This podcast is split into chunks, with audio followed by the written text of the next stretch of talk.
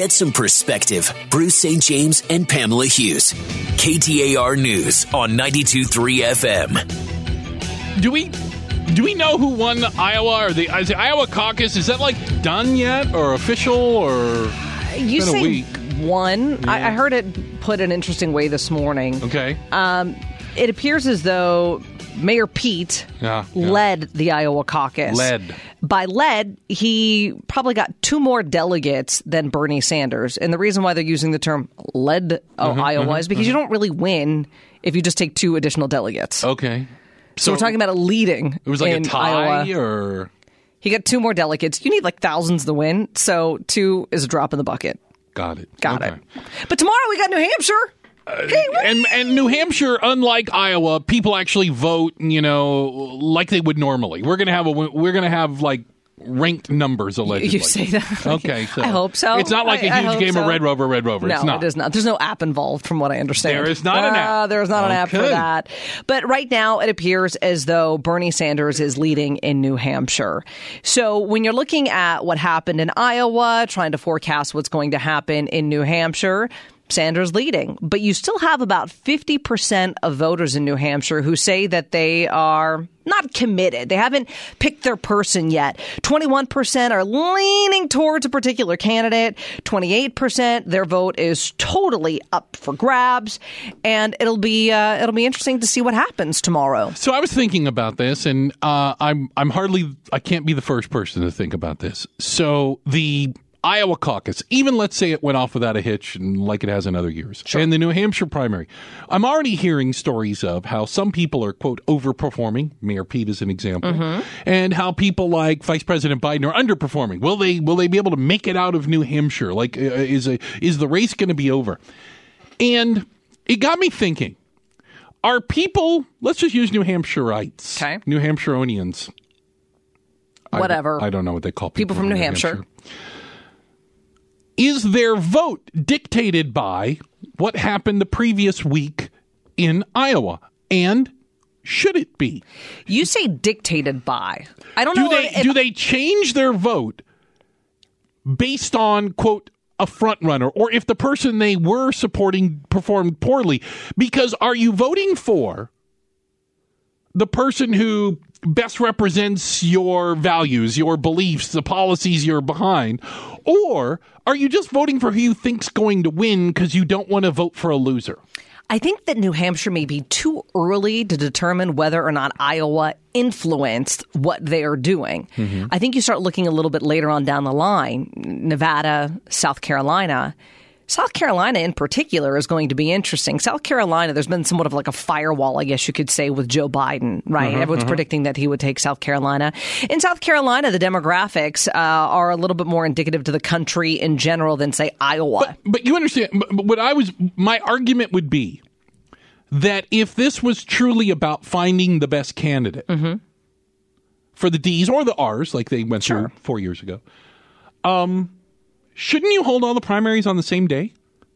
Shouldn't shouldn't everyone vote at the same mm. time so that you are not influenced one way or the other by how quote well somebody did in a state like Iowa or New Hampshire, which I still don't understand how that has any bearing on you if you live in South Carolina or New Mexico. it's an interesting theory, one that I don't think states would ever go for. Iowa and New Hampshire like being the first. We'll see if Iowa still continues to be the first after the debacle that was. That being said, but you I understand think what I mean by it, right? uh, yeah, it's an interesting exercise to kind of work your way through because think about it in just like relevant terms of today. Let, let's just go back to a week ago, and we were all talking about the Super Bowl halftime show. If you were sitting at home on Super Bowl Sunday and you watched the halftime show and, and you were like, wow, you know what? J Lo and Shakira killed it. Yeah. You know, she's 50, she's 43. They can dance, they can move. They owned that stage. Way to go, girlfriend. Woo! And then you went on Facebook. And then you went on Twitter or Instagram, whatever it may be, and you go, "Whoa, whoa wow! Well, you know, they they were dressed little Provocatively. provocatively. Yeah, yeah, yeah. Yeah, you know what? I don't know what I really felt about the you know Puerto Rican flag, the American So flag. your- your opinion What starts about- to change. Well, yeah, you you you You're being you come led at it- around by the nose. you you come at it from one perspective and then you go online and you're like oh i didn't know i was supposed to be outraged about that now i'm outraged you're kind of making the same example with the Mm-hmm. the, the the states and the primaries oh iowa said this oh new hampshire said this oh nevada said that i have to i have to fall in line You see what I mean I by do that, see what you mean by that. Because because uh, it, it it begs the question: if you are a New, let's just can I just stay with the thing? If you're a New Hampshire voter who, let's say, you are a Joe Biden supporter. Mm-hmm. And Joe Biden apparently finished fourth or fifth in Iowa. Mm-hmm. Again, I haven't heard the final whatever. And you say, well, I'm no longer a Biden supporter. I'm a Mayor Pete supporter because he did well. Well, then what the hell are you supporting? Are you supporting policies? Are you supporting personality? Or do you just want to vote for who you think's going to win?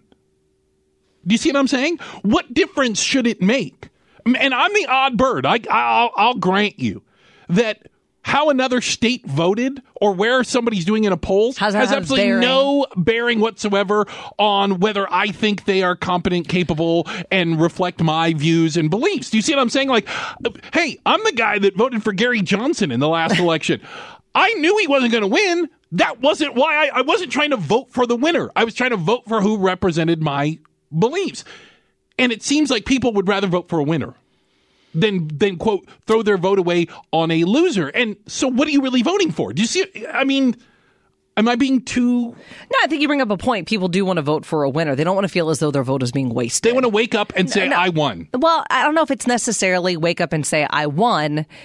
They want to wake up and make sure they feel as though their vote counted. And so if if somebody is so far down in the polls and they feel as though that person has no chance of ever becoming the nominee, then they don't want to waste a vote for them. They want Okay. to give the, the, their vote a little bit more But doesn't that power in become a- influencing who actually becomes the nominee. But doesn't that become a self fulfilling prophecy? sure, it does. Which would be my argument if everyone, if all the primaries were on the same day, you wouldn't be influenced by what a minuscule, like I want to say the delegate count in Iowa is eight tenths of a percent of the overall delegate count. Why the hell should you care what Iowa thinks about Mayor Pete or Bernie or Amy Klobuchar and is it Andrew Yang? Wang? Yang? Sorry. Somebody who's never going to become president is really what you've just said right there. Ouch. But it's it's an interesting theory, and I like it. Really? It doesn't mark it on your calendar. That's a good idea. There's something that Bruce just came up with, an idea mm. that I actually like. okay, okay. But also the idea of it ever changing is is there's it's just never going to happen. Right. It's just never going to happen. Well, they like this idea of being able to change people's opinion based on nothing other than where they finished in the polling, for lack of better terms. And Why again, I just look at that and say, that's a really ridiculous reason to change your vote. Why is Iowa so important? Because we make it important. I- I- okay, It- yeah. It's genuinely not. Eight But tenths I'll- of a percent yeah, don't believe the hype kind Yeah. of thing. But we we've made it important. So what else are you going to make important instead? I think what you're seeing in this election is people doing things a little differently. If you take a look at a um, Mayor Michael Bloomberg, he hasn't spent any time in Iowa. No. Didn't spend any time in New Hampshire. Doesn't care. Don't expect to see him in Nevada or South Carolina. Okay. Where he has spent all of his attention are, is in the states that are involved in um, Super Tuesday. The day that everyone's voting. The big Correct. day. Yeah. And he that's but that's not how things are done. But but he's he's going against the norm. He's trying something new. If it works out, expect to see more folks go along this path because there are more states up for grab, more delegates up for grab on a Super Tuesday, and that would go towards your point, Bruce, where you have more states, uh, you know, voting on a particular day, and you aren't influenced by what others are doing in, Right. in previous, you know, campaigns. But I think about it. If you're if you're a Democrat looking at when is our, our presidential preference Ours primary? is Per- March per- 17th here in Arizona. and you have a candidate who you think would be a great president. Right now. Right now. Right now. Who, uh, whomever it is, if you are a, a, a registered, Registered Democrat D, in the state in of Arizona, primary. you Yeah. play, play along. Who would you vote for today? If, if the election were today, Who would you vote for? why would you change your vote based on how they did in New Hampshire? Again, I don't know if it's necessarily New Hampshire. This is where you get down into like even Super Tuesday. If you think, you know, Tom Steyer, I think I even pronounced that right. Mm-hmm. It is. A but again, somebody who's never going to be elected president, I think. But if if you were going to put vote for him and, and you see that he like really falls off got the 1% map, yeah, right? uh, it falls off the map, then your vote doesn't. Do you feel as though your vote doesn't really matter and you want more power and more weight for your votes? You're going to go. If it's between Bernie Sanders at that point in time, Amy Klobuchar, uh, Bloomberg, and uh, Elizabeth Warren, I don't know. Are you really going to vote for Steyer at that point? Again, I just get back to it. So are you voting for who you think's going to win, or are you voting for who represents you the best? If you That's feel as though comes down to your candidate can't win, you're going to vote for the candidate that represents you the best they can. That's that what seems I like think's a self fulfilling prophecy, though. At some point, I have to vote for who's going to win because I want to wake up on Wednesday saying my guy won. It's not girl. about waking up. It's about having and saying you won. It's about having some power behind that vote. history was made at the Oscars last night. We'll tell you how. Bruce St. James and Pamela Hughes. I don't know if you know this or not, but uh, I am a member of the Phoenix Film Critics Aw, Society and the. Phoenix Critics Circle. And in my duties, uh, I see movies so that you don't have to. And I saw all of the nominated films as well as those uh, that were. I saw almost all the ones. I missed one of them in the Best Actress category. I'd have to go back and look at it. But I saw a lot of movies, in other words. So last night, when you had uh, Hollywood get together and hand out awards to one another, let's just. Can we start by saying that art is subjective? Oh yeah. And, and so I Totally. know I don't get outraged over it. There's no such thing as a snub or whatever. Somebody's idea of pretty is another per- person's idea of horrible. Okay, fine, whatever. But I can acknowledge it was my number two on my top ten of the year. Was last night's picture of the year, and I think I remember when we did our top ten list back in December, Pamela. I said I could have had a one and one A because I I struggled with who should be at the top. I put the film 1917 as my number one movie just because I thought it, it looked amazing. But as far as a story goes, as far as a movie, and this is one that you you saw as Yeah, well, and yeah. super producer Stevie Z, you guys all saw. We all saw Parasite, which one which won Best Picture and was uh, the very first time that a foreign language film won Best Picture. It is in Korean. Yeah, right. So it's a South Korean film. Won four Academy Awards last night, including Best Picture. Uh, first time that has ever happened. Yeah. And and and the director, I love it. You Yeah. know what? Uh, here's here's what piece of work, he had to isn't he? say. I'm ready ready to drink tonight. So I know some English. Bottles, Is that is bottles that like the only Spanish you know? Is uno más cerveza por favor or donde está el baño? Exactly. Right? He Yeah. knows I'm re- I'm ready to drink tonight. I'm ready to drink. I know Yeah, what do I need to know I'm ready in English? to drink tonight. Let's Yes. get me a cocktail going. One more cocktail, por yeah, favor. you know what? It was a great movie. It was a fantastic movie. If you haven't seen unique, it, totally right? recommend that you. Uh, totally unique. You haven't seen this film before. That's and I think why a lot I really of liked it. You know, that's the, for me that I tend to rate films higher when I walk out and go, "Have not seen that before." Yeah, usually there are like echoes of other films that you can see in that movie, and you're like, okay, you know, You thought what? you knew See- where it was going, right? You didn't know where No, it was you didn't know going. where it was going. But okay, so you said you're one one A. So between Parasite and 1917, Brad Pitt Oh, yeah. actually won for 1917. No. oh, excuse me. Once upon a time I in take that. I take that away. But Brad Pitt also um, stepped to the, the podium last Yeah. night, and he's, you know, he's been making the rounds for you know the award season, and he's been getting a lot of awards, and he's been pretty much staying out of the fray politically. You know, he's just the guy that's happy to be there. Um, but he he he stepped into it a bit, a little bit yesterday, and he's he's getting some attention for it. Here's a little bit of what Brad Pitt had to say. They told me I only have 45 seconds up here, which is 45 seconds more than the Senate gave John Bolton this week. It's like a joke, isn't it? I'm thinking maybe Quentin does a movie about it, and in the end, the adults do the right thing. Yeah, you say it's a joke, but he's also stayed away from that a Yeah. lot. And so I think that that was kind of just, you know, his little shot. I know a lot of people are upset about how political certain things had gotten, but that happens Yeah. in these awards. Well, they're only upset about it until they want to spout their politics, and then they think everybody should be okay with it. Um, I did think, and I thought it was obvious that Joaquin Phoenix won Best Actor for his role as the Joker. I've been thinking a lot about some of the distressing issues that we are facing collectively. And I think at times we feel or we're made to feel that we champion different causes. But for me, I see commonality. I think whether we're talking about gender inequality or racism or queer rights or indigenous rights or animal rights, we're talking about the fight against injustice. I liked his speech. I, I genuinely liked his speech, oh, minus a really critical part of it that Yeah. got weird. And The, is that the cow insemination part? yes, that part. That was a little odd. Do you want to hear it? Well, I think we have to play it now. So yeah, he continues on. So uh, uh, Yeah. a lot of what you just heard there, I agree with him. Yeah. and and, and he even in closing, you know, quoted uh, his his late brother, Right. River Phoenix, saying, "Run to the rescue with love, and peace will follow." Boy, that's powerful. Hmm. That's a really nice but quote. you you lost some of the shine of that speech Yeah. with this. We feel entitled to artificially inseminate a cow, and when she gives birth, we steal her baby, even though her cries of anguish are unmistakable.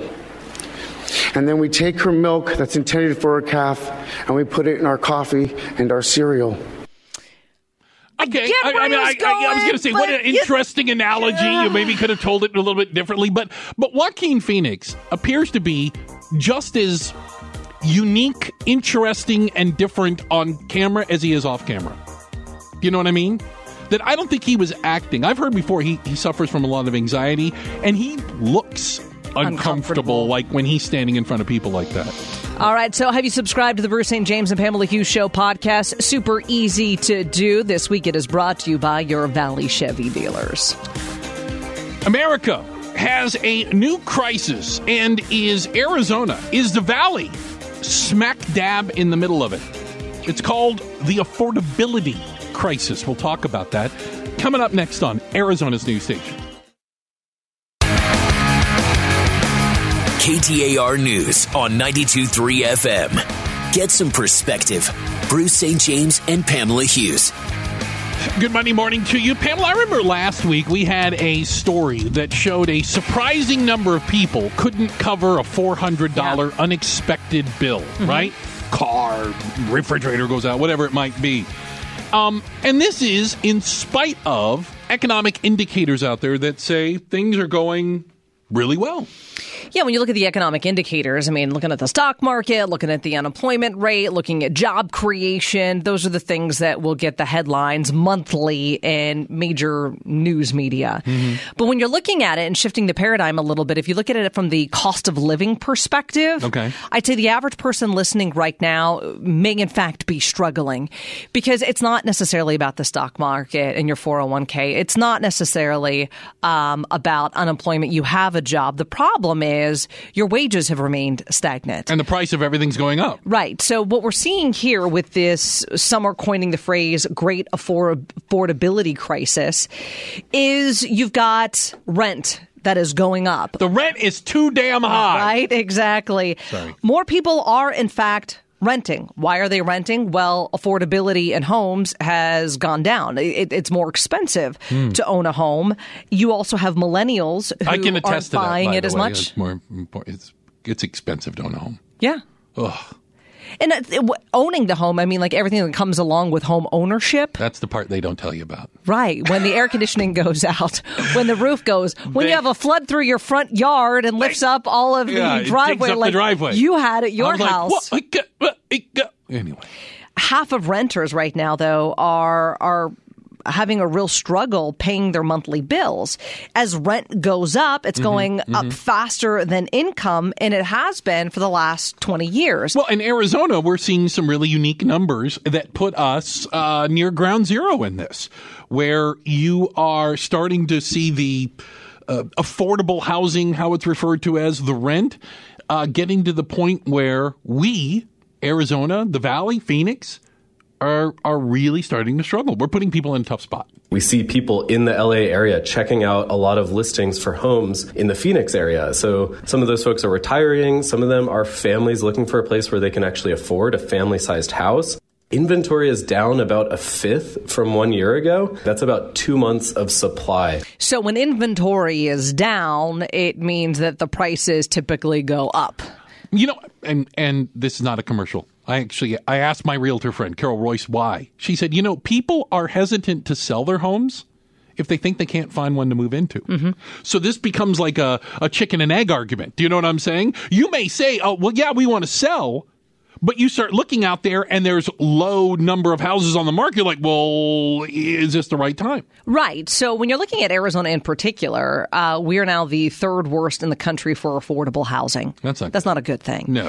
But if you're moving beyond housing and you're looking at the great affordability crisis that some are saying are right now eh, happening in this country, you have to look beyond housing and look at things like healthcare as well. Mm-hmm. We pay roughly twice as much for insurance and medical services than do people of other wealthy countries.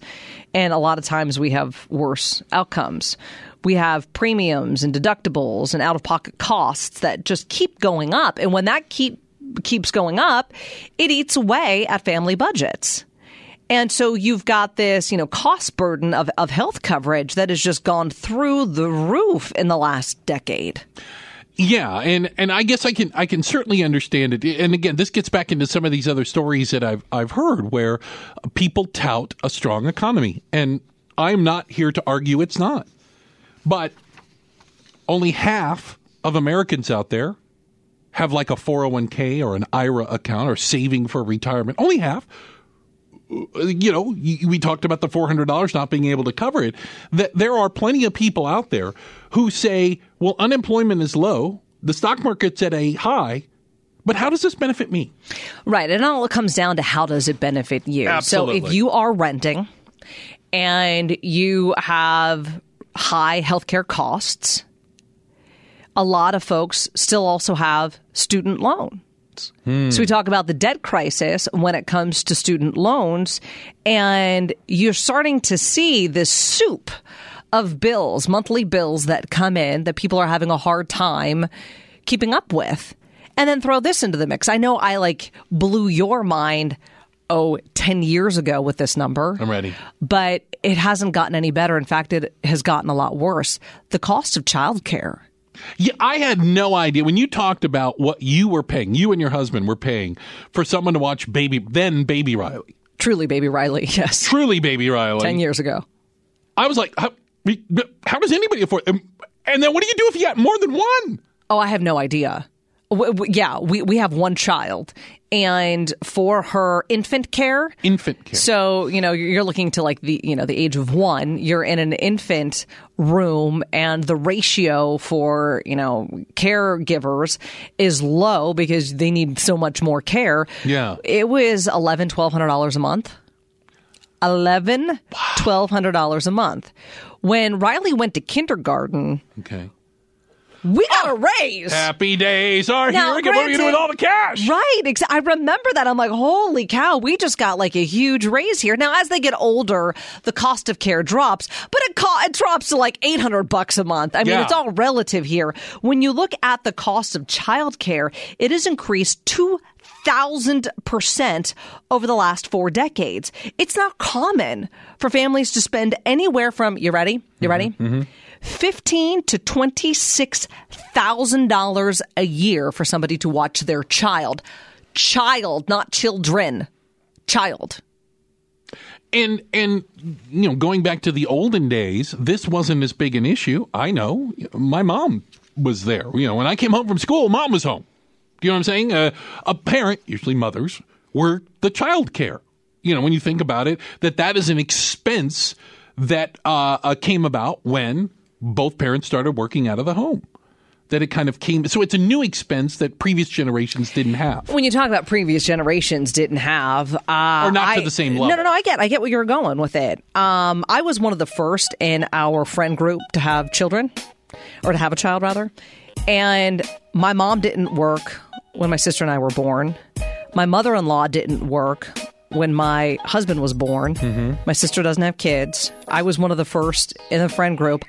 I didn't have uh, a model of what managing a career and a family looked like in my life. Yeah. And it was very difficult. It was super hard because it is a change, and I can acknowledge that. But it's not easy. And so when we talk about the great affordability crisis and, and financially fragile families, you can see why this is happening. The stock market is one thing, your bank account and your monthly bills, well, that's an entirely different. Yeah. Yeah. And, and we and we hear that, you know, elections can be determined based on, you know, the economy, but the economy is your bank account right now. And where are you how are you doing? Some people are cheering. Other people may might be struggling out there. I don't think it's an all or nothing thing. Interesting. So, uh, the, the enemies list, the retaliations have begun. We'll tell you how uh, Arizona Senator McSally warned Trump not to do something that, of course, he immediately did. We'll talk about that next. KTAR News on 92.3 FM. Get some perspective. Bruce St. James and Pamela Hughes. Senator McSally, and I'm going to assume because of her military background, was one of a handful of Republican senators who um, cautioned Trump to not um, take out his ire on enemies, especially those decorated war heroes. Needless to say, he didn't listen. Yeah, the New York Times is reporting that Arizona Senator Martha McSally was among a group of senators that wanted the president not to fire a couple of uh, you know members of his team that actually testified in the the House hearings of impeachment. We're talking about Lieutenant Colonel Alexander Vindman as well as uh, Gordon Sondland, the ambassador, ambassador. to the uh, the EU. He fired them anyway. And they're calling it the Friday Night Massacre, where uh, these gentlemen were escorted out of the building, and it wasn't just these gentlemen. Uh, Vindman's brother was also Vindman's fired. brother, who's an attorney, apparently. Yeah. Yeah, uh, direct. You know, he he works for the National Security Council. Um, and What what? is- no surprise. Right. And, and so you have these senators, again, Arizona Senator Martha McSally among them as well, Republicans who said, don't seek revenge, move on. Learn from your mistakes because they have already acknowledged he has made a mistake. McSally and uh, Alexander and other Republicans have come out and said, you know, what the president did was wrong, but it Yeah. didn't rise to the level of impeachment. Yeah, literally, And that's so- what they said. So they they they're acknowledging what he did was wrong. Right. Him retaliating with revenge and firing people would make things worse, they believe. Hmm.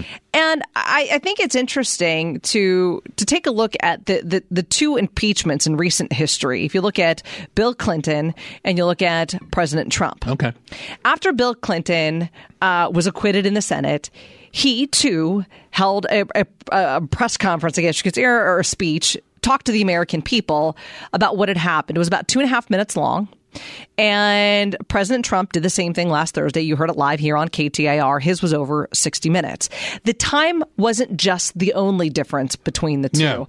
Take a listen to how President Clinton handled the post impeachment acquittal and how President Trump did as well. The Senate has fulfilled its constitutional responsibility, bringing this process to a conclusion.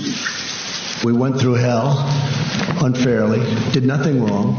I want to say again to the American people how profoundly sorry I am for what I said and did to trigger these events and the great burden they have imposed on the Congress and on the American people. I want to apologize to my family for having them have to go through a phony, rotten deal by some very evil and sick people. I also am humbled and very grateful for the support and the prayers I have received from millions of Americans over this past year. Then I had some that said, "Well, I wish you didn't make the call." And that's okay if they need that. It's it's incorrect. It's totally incorrect. Yeah. Uh, and again, 100% on brand and exactly what you would expect. By the way, I'm one of the consistent people out there that believes both of them should have been impeached, and I would have been fine with both of them being removed from office for impeachable offenses. I'll remind you that Bill Clinton lied under oath. Literally. I swear to tell the truth, the whole truth, nothing but the truth, and then lied. My argument being, if the president of the United States doesn't have to tell the truth under oath, then who does? And then people, well, he lied about. I don't care what he lied about. I don't care. It, irrelevant. So we have Arizona Senator Martha McSally who encouraged the president not to seek revenge on these men. She wasn't alone. There was also Republican Senator Susan Collins. Remember her when she said that she was going to vote to acquit? I believe that the president has learned from this case. yeah. Um, yeah. What in what in his seventy whatever years of life on this planet makes you think that, Miss Collins, there, there Senator no, Collins? There was no That's lesson ridiculous. learned. We all make mistakes in life. Okay, we all make mistakes. How you grow from them, what you learn from those mistakes is is a testament as as to the person you are and who you are becoming. What has happened with this president, it appears to me, is he's seeking revenge. Oh, absolutely. And and revenge is something that can feel really good in the moment. He's got an enemies list. It can feel so good in the moment, but you can't foresee what the potential fallout of that revenge can be. Doesn't care. Will there be fallout from this? It's yet to be determined, Yeah. but it's just a bad look. Settling scores is more important to him. Guarantee. We have the latest regarding the coronavirus, including this cruise ship, or what Pamela referred to as a floating petri dish of coronavirus. Ew. We'll give you the latest on that coming up next on Arizona's news station.